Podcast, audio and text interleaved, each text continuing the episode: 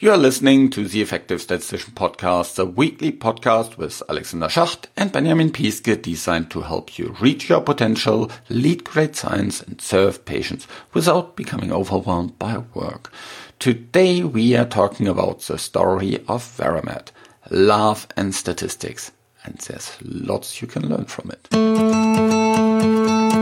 Matt and Emma have built an awesome company and being a couple, of course, that has a very, very interesting spin to it. And in this episode, you'll learn a lot about how they made that happen, what a kind of company culture they have created, and how they drive a CRO business that is growing really, really fast while still having a family life and getting kids. And it's a really, really interesting episode because we can take so much away from it in terms of how we should conduct business, what are the priorities, and where to focus on to be successful. If you haven't done that yet, join the LinkedIn group, The Effective Statistician, and follow me on LinkedIn, where I give you a lot of additional content, a lot of things to think about, a lot of things to act upon to help boost your career as a statistician. This podcast is produced in association with PSI, a community dedicated to leading and promoting the use of statistics within the healthcare industry for the benefit of patients. Join PSI today to further develop your statistical capabilities with access to the video on demand content library, free registration to all PSI webinars, and much, much more. The reduced rate is just 20 pounds for non-high income countries and 95 pounds for high income countries. Visit the PSI website at psiweb.org to learn more about PSI activities and become a PSI member today.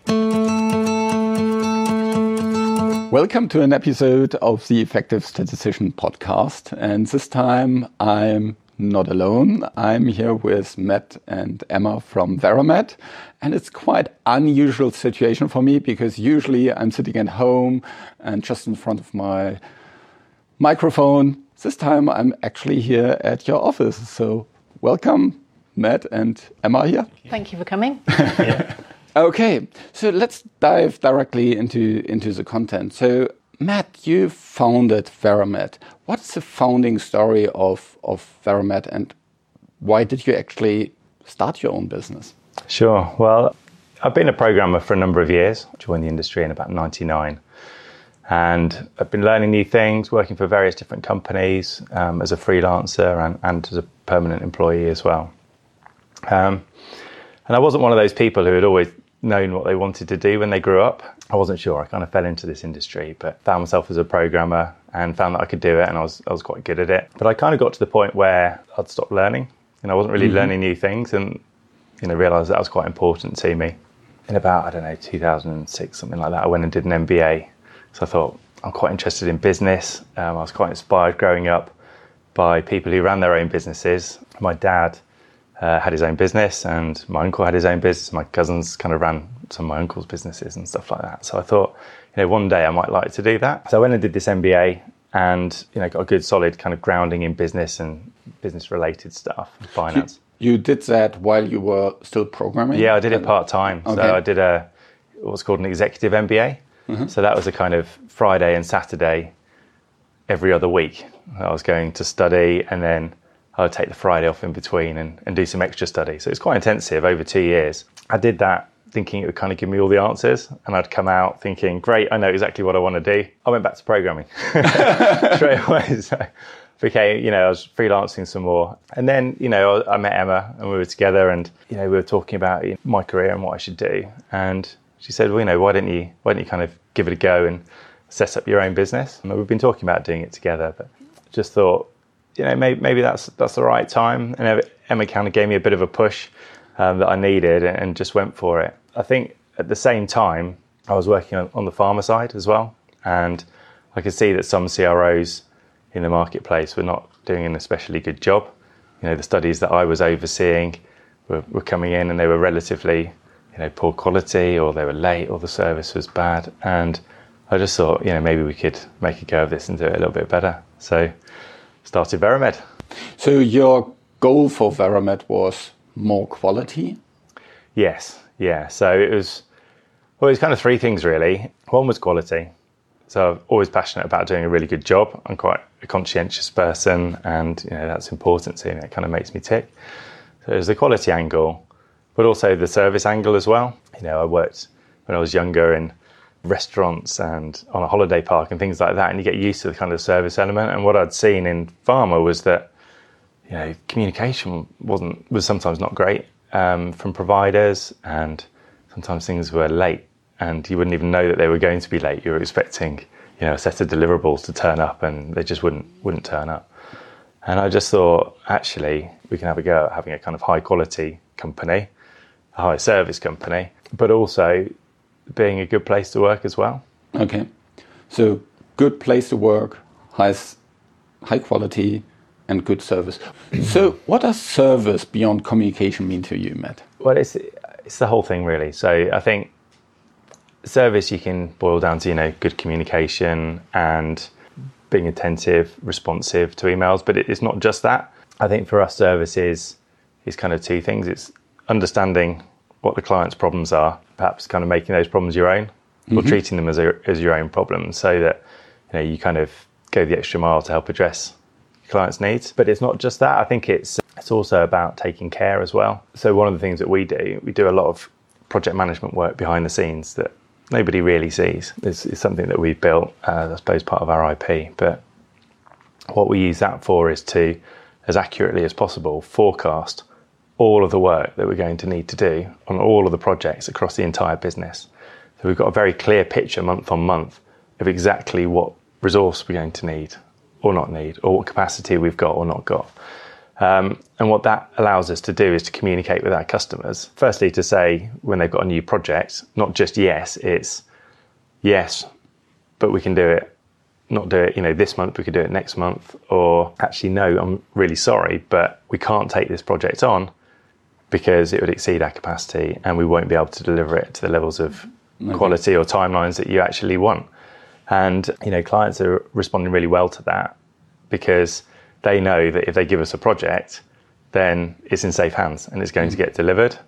Um, and that, that's something that we've seen elsewhere within the um, industry where there's a bit of a disconnect, if you like, between the, I suppose, the sales function and the operation function within. So the sales function can always, oh, of course we can yeah. do that, and to any timelines that you propose. well, I have to say we, we have just hired a salesperson. it might all change. Yeah, you know. but but I, but I think that's a really really good point because mm. I also rather want to work with a CRO that tells me there's a problem mm-hmm. or there's you know we can't deliver on that because we wouldn't have never could recruit good people in that amount of time to deliver on these mm. kind of things because then I can manage from myself kind of and potentially you know find a different solution I can uh, internally say oh we need to modify things because we cannot get to that timeline mm. but if I learn about things kind of too late then I have no room to maneuver anymore and mm. and I rather have someone that yeah, tells me, okay, there's a problem. Also, when you, through the process something comes up and there's something went south for whatever reason, and you know we have complex projects, so there's always something that doesn't plan out how it should be or mm. how we thought it would be, and having then this openness to discuss that and bring it up, I think is really, really important. I think it has to be a two-way relationship. I think yep. you're right. It's um, like any relationship in life, but, but, you know, it's it's the fact that there are always going to be challenges. There's going to be a lot of successes as well, but there's always going to be challenges, and it's it's working together to figure out how you work your way through those. If you can establish that level of honesty and openness and communication, you know, within a personal relationship or within a professional relationship, it's going to be more successful. It's just you know inevitable. Speaking about relationship, Emma, you, you joined Matt a couple of months after he started this business, and Matt mentioned you kind of pushed him a little bit or decreased the hurdles for him to be able to jump into it. What did you do to kind of make him feel comfortable to move into that um, area? Well, I guess I could see he wasn't so happy just continuing contracting. He'd become quite bored with the work, and he, as he said himself, he wasn't learning new things. And so we talked about it a lot, and I guess I encouraged him to say, you know, what's the worst that could happen? The business didn't um, become successful.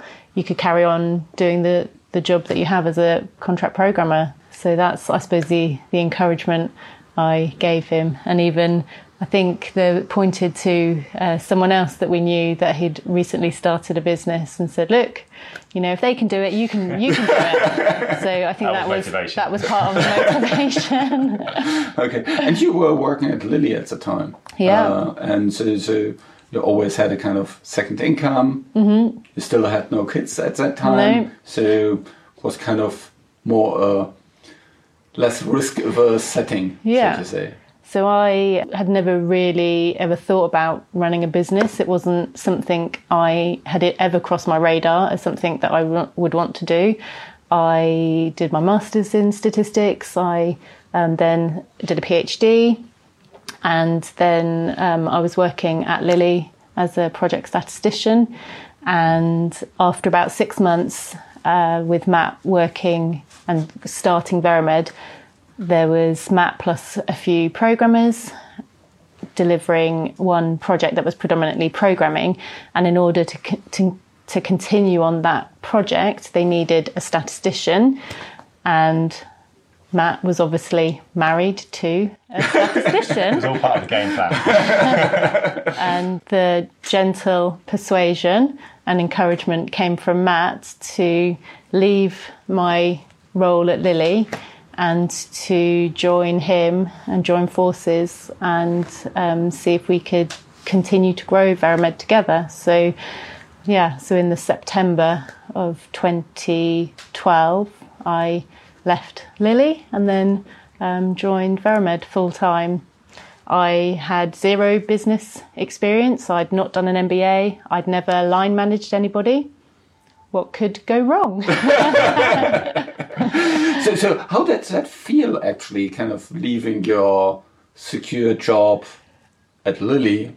Well, it was at least secure at the time. yeah. Well, I think this is that's the point.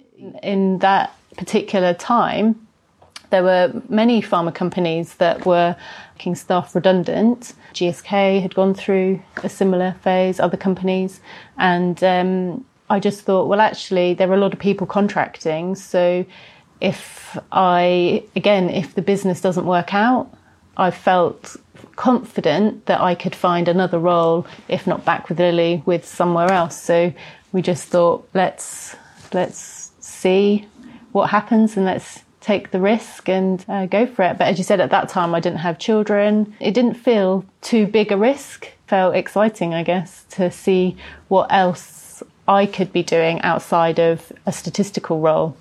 So if you speak about this outside of statistical role, what were the kind of first challenges that you took on other than, you know, doing stats work? Yeah. So when you start a business, you wear many, many, many different hats. Every hat.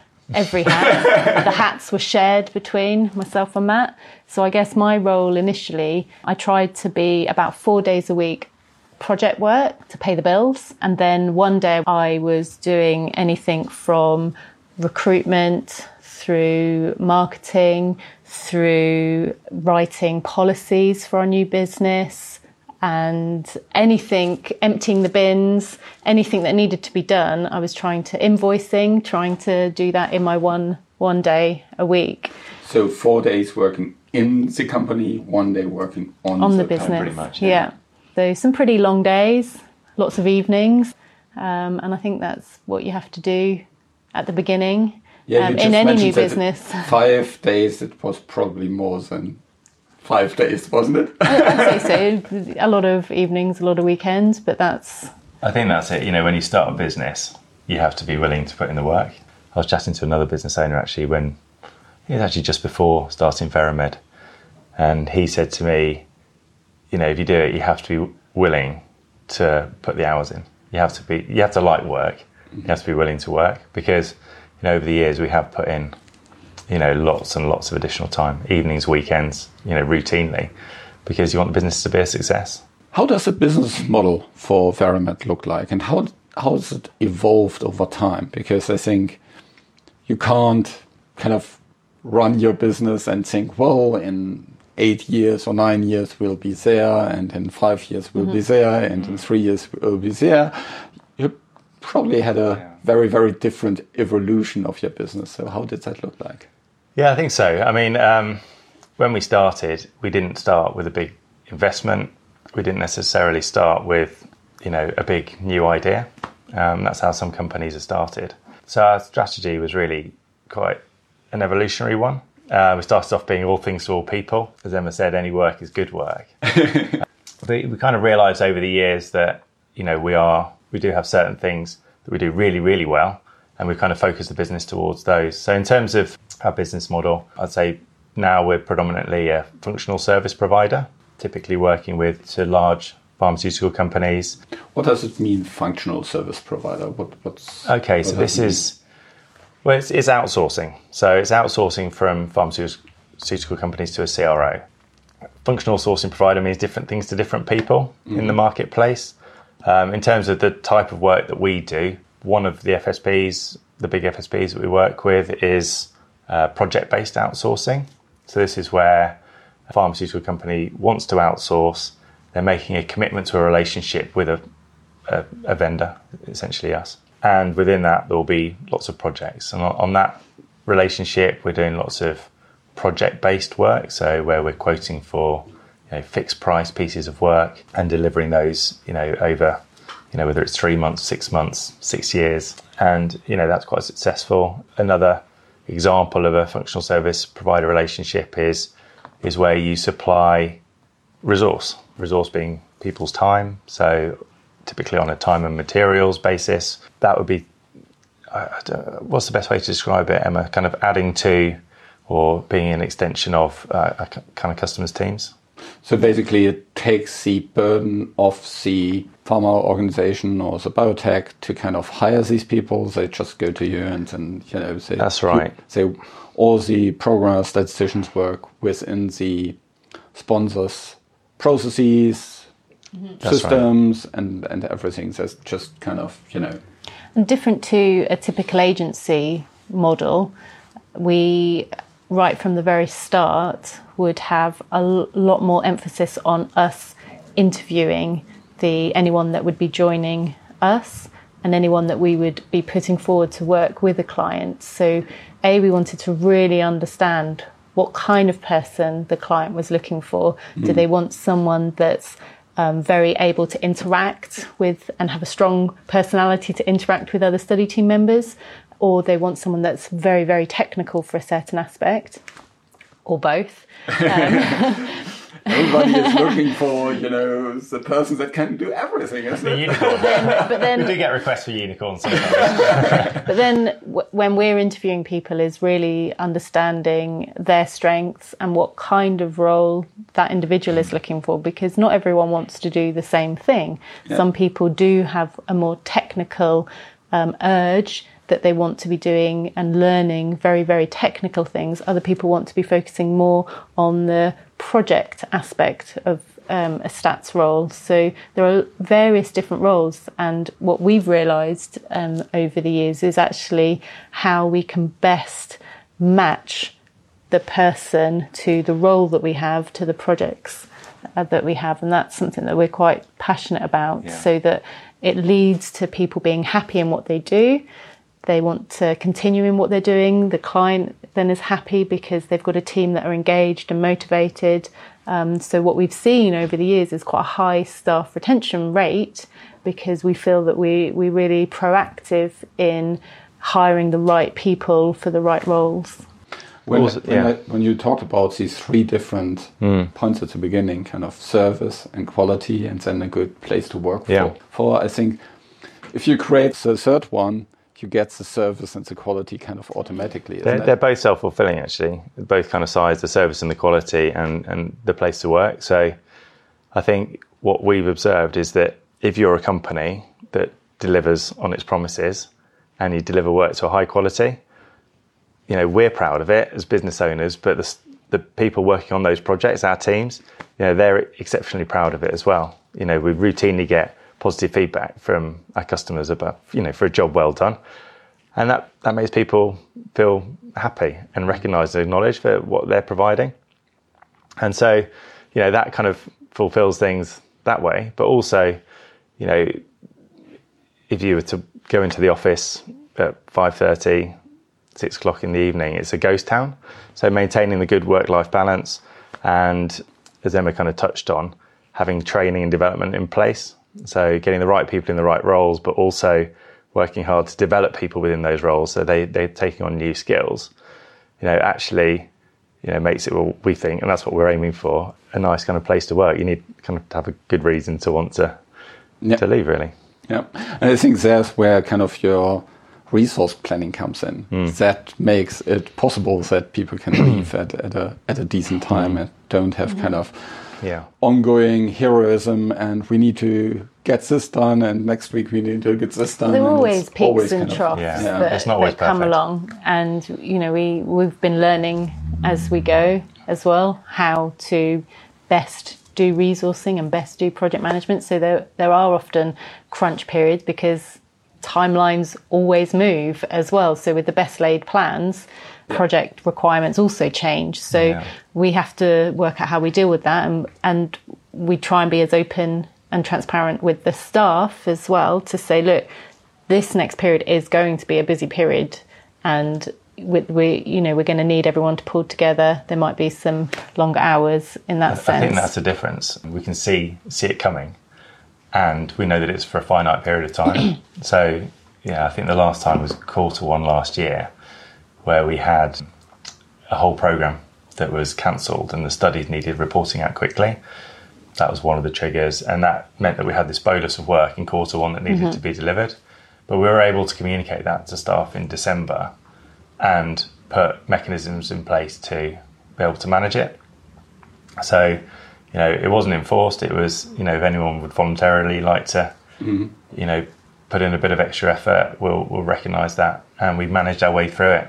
Um, how, how, did you manage that in the interaction with the uh, with the client? It's a good question, actually. I mean, we at the time we said, you know, we would do everything that was possible, deliver to the timelines, and that we would, you know, ask our staff and ask our teams whether, you know, they would be willing to, you know, put in the extra effort to help get the job done.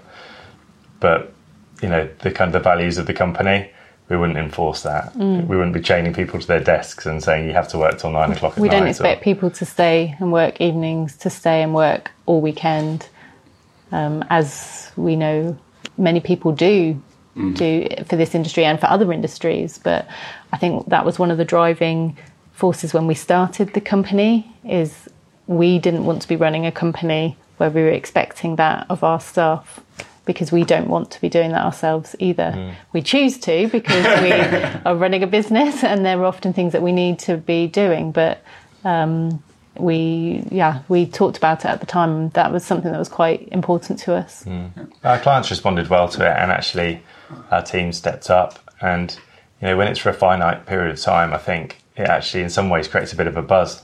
You know, yeah. it's you know, come on, let's let's work together, let's get through this, which we did you know, came out the other side to did a nice kind of balance. celebration afterwards? We did.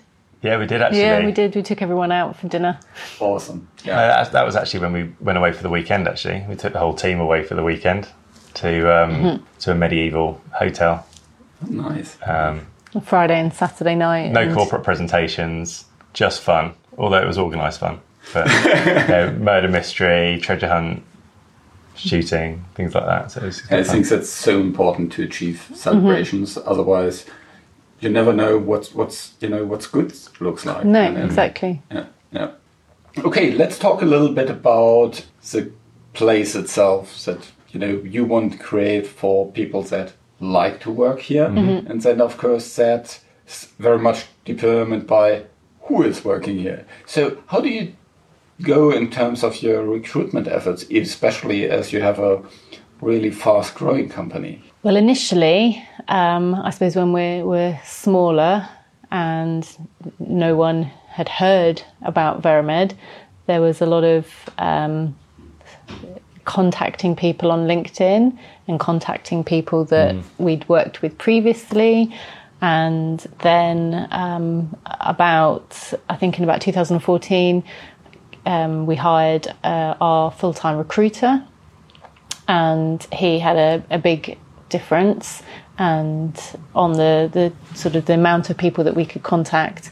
And um, I suppose at the very beginning, we he would send us the CVs to look at, and we were reviewing them with quite a stringent eye because we have very set criteria as the kind of person we would want to hire someone that really held the same values as as we have and that really wanted to uh, be passionate about joining a small company. Mm-hmm. And over time, Ken Sen, our recruiter, has adapted and worked with us to actually refine sort of how, so he knows yeah. exactly the kind of person that, that we're looking to hire.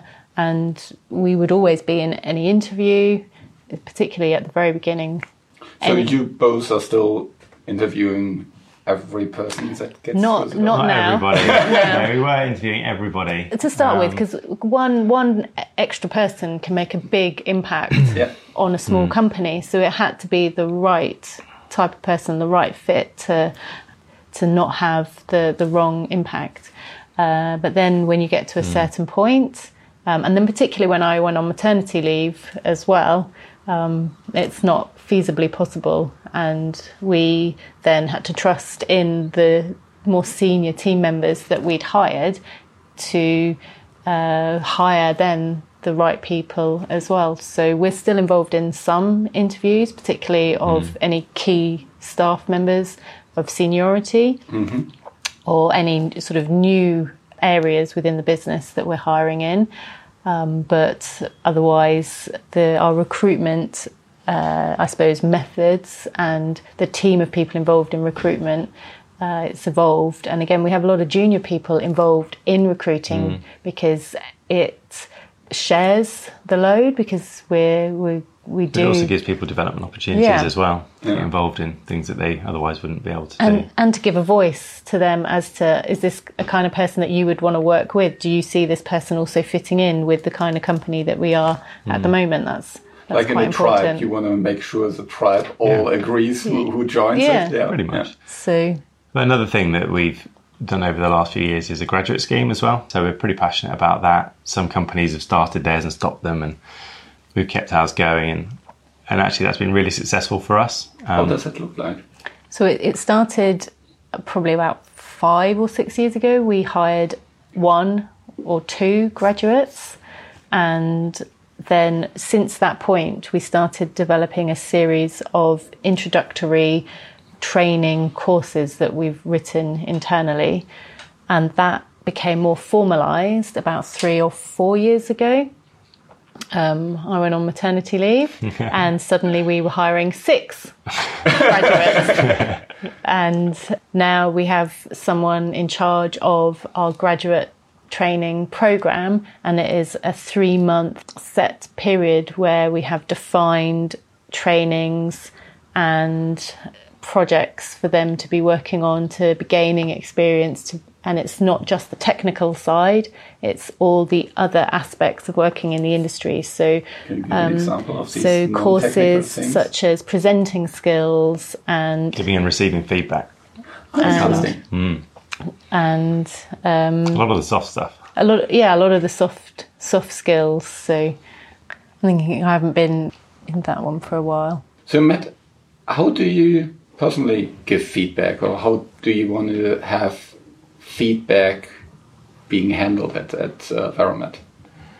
Sure. Okay. Well, the way that we, we train this, the way that we are kind of ask our teams to kind of give and receive feedback is in quite a polite way. So firstly, we ask people to ask for feedback because I think it's is that's the first important step. You know, ask your peers, ask your people reporting to you, ask your more senior team members for feedback because it's a great way to you know assimilate information that you might otherwise not be aware of.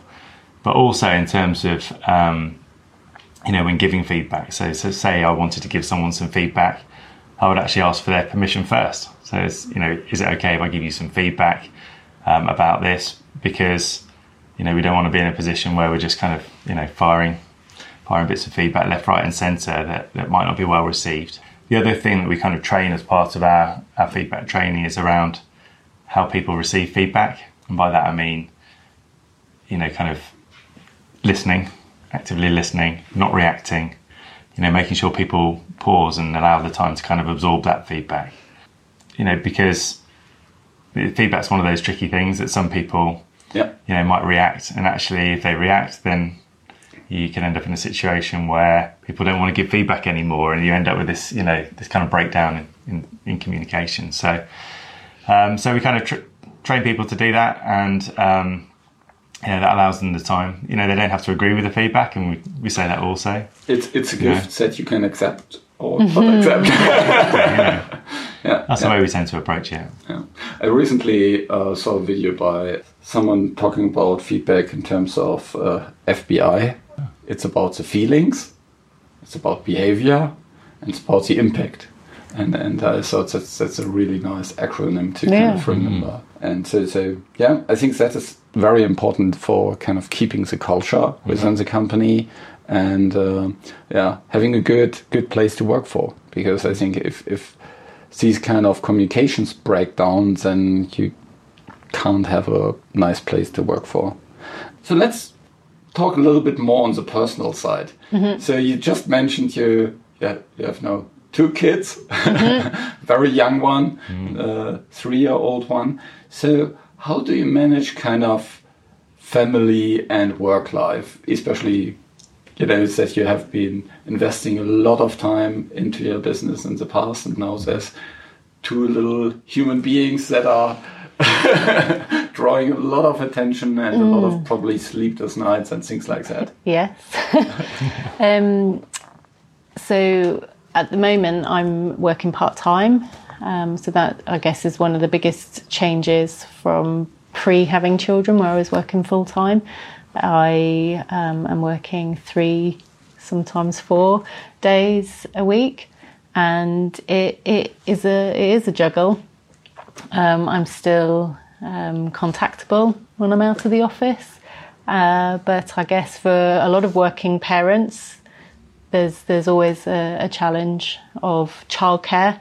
When your child gets sent home ill and you've got 10 meetings in your calendar that um, you know that, that's there's no different for for us than mm. other working parents.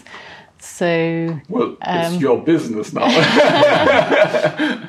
but there you know there are still uh, commitments and meetings and things that have to be done um, i think even even if you weren't running a business. So we we do now, as Matt was saying before, it's easier now in a sense because we are bigger and we have a more established uh, leadership team. So uh, particularly when I was on maternity leave, there was a lot of people stepping in and covering various different aspects of my role. Um, and then the other, I suppose, key thing is we live quite close to where we work. So we have a 10 minute walk as a commute. So um, from that side of things, where that that's part of the uh, it's important, I suppose. We couldn't do it if we had an hour commute, which a lot of people would have.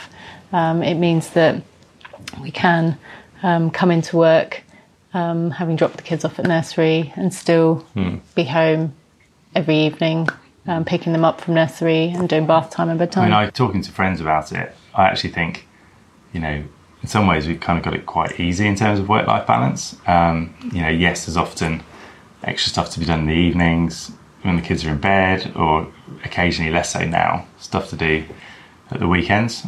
But actually, living so close to work, I'm able to spend um, an hour with the children in the morning um, over breakfast before I come into work and get home every night for bath time, which is, if I was working in the city, just wouldn't be possible.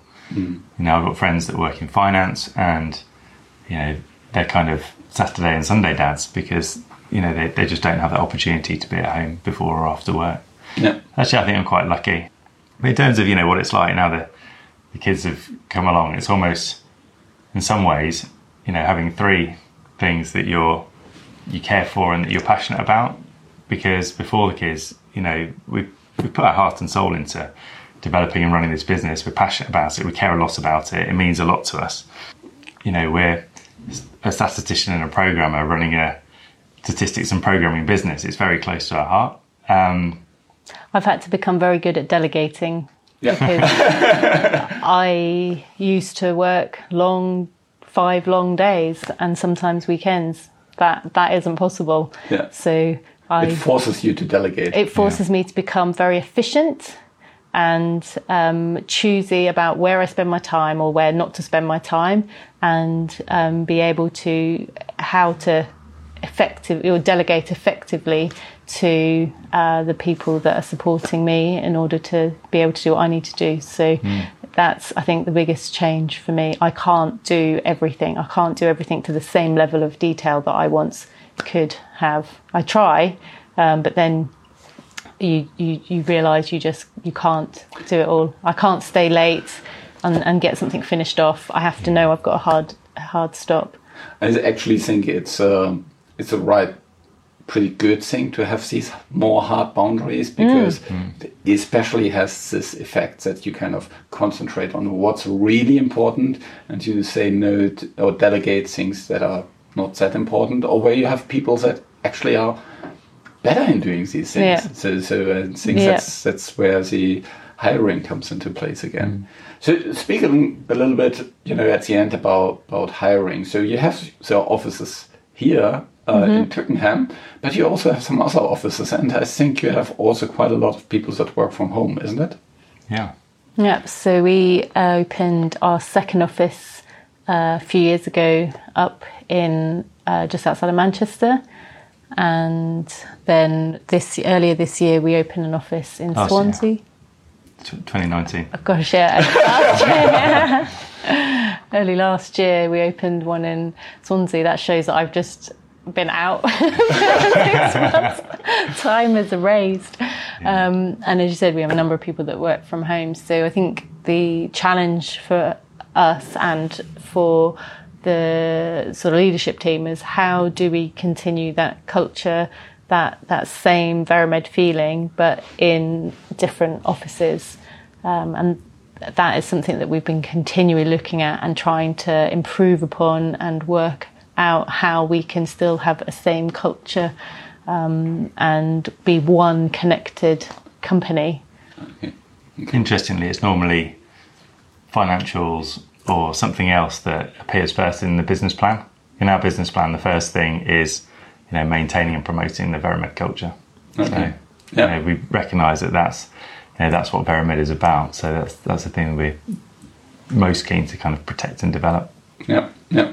So that's a very very good good point. So as we close up, any kind of final thoughts from your end because we covered quite a lot. We covered mm-hmm. kind of how you started in terms of growing your business, switching over from a freelance or permanent position in, into uh, growing your own business and putting lots of hours into mm-hmm. making sure you hire the right first people because that has such a big impact on on the business and you know having an evolved business model over time where you have you know no much more than 100 people in your organization which is uh, quite a quite a big organization still where you want to kind of focus on the culture and on the three big topics that we talked about a good place to work for, high quality, and good service. And that you're continually recruiting now into different offices, now actually around the world, yeah. also in the US. And um, any final thoughts on that? Well, what I'd say is that if you know there's anyone out there who's thinking of starting their own business, um, that you know it's probably not for the faint-hearted. You know, you have to put in a lot of effort um, to get a business to be successful. Um, but there are rewards, and the rewards are often, you know, more subtle than you might imagine. It's hugely re- rewarding, and you know now yeah. the the skill set that I've developed goes so far beyond statistics. I um, do very little statistics on a day to day basis now. And I've realized actually I'm okay with that. I really enjoy all the other aspects of my ever changing and expanding role.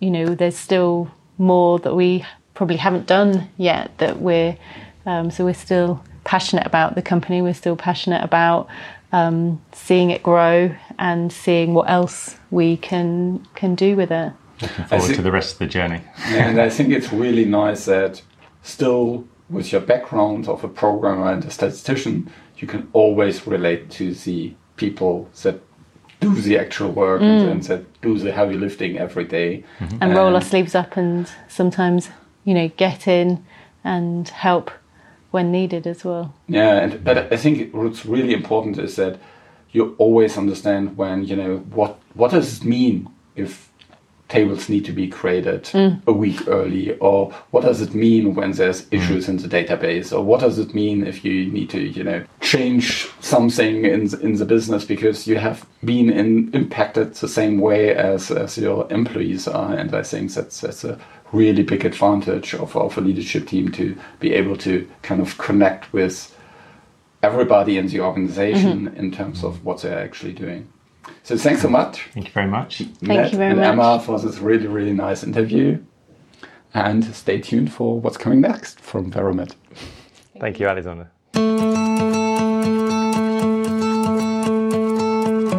This show was created in association with PSI. Thanks to Rain, who helps with the show in the background, and thank you for listening.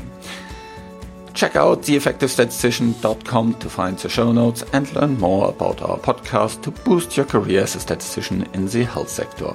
And join the LinkedIn group and share your experiences and learn from further updates that I give there. Just follow me on LinkedIn and search for the effective statistician in the groups. So, reach your potential, lead great science, and serve patients. Just be an effective statistician.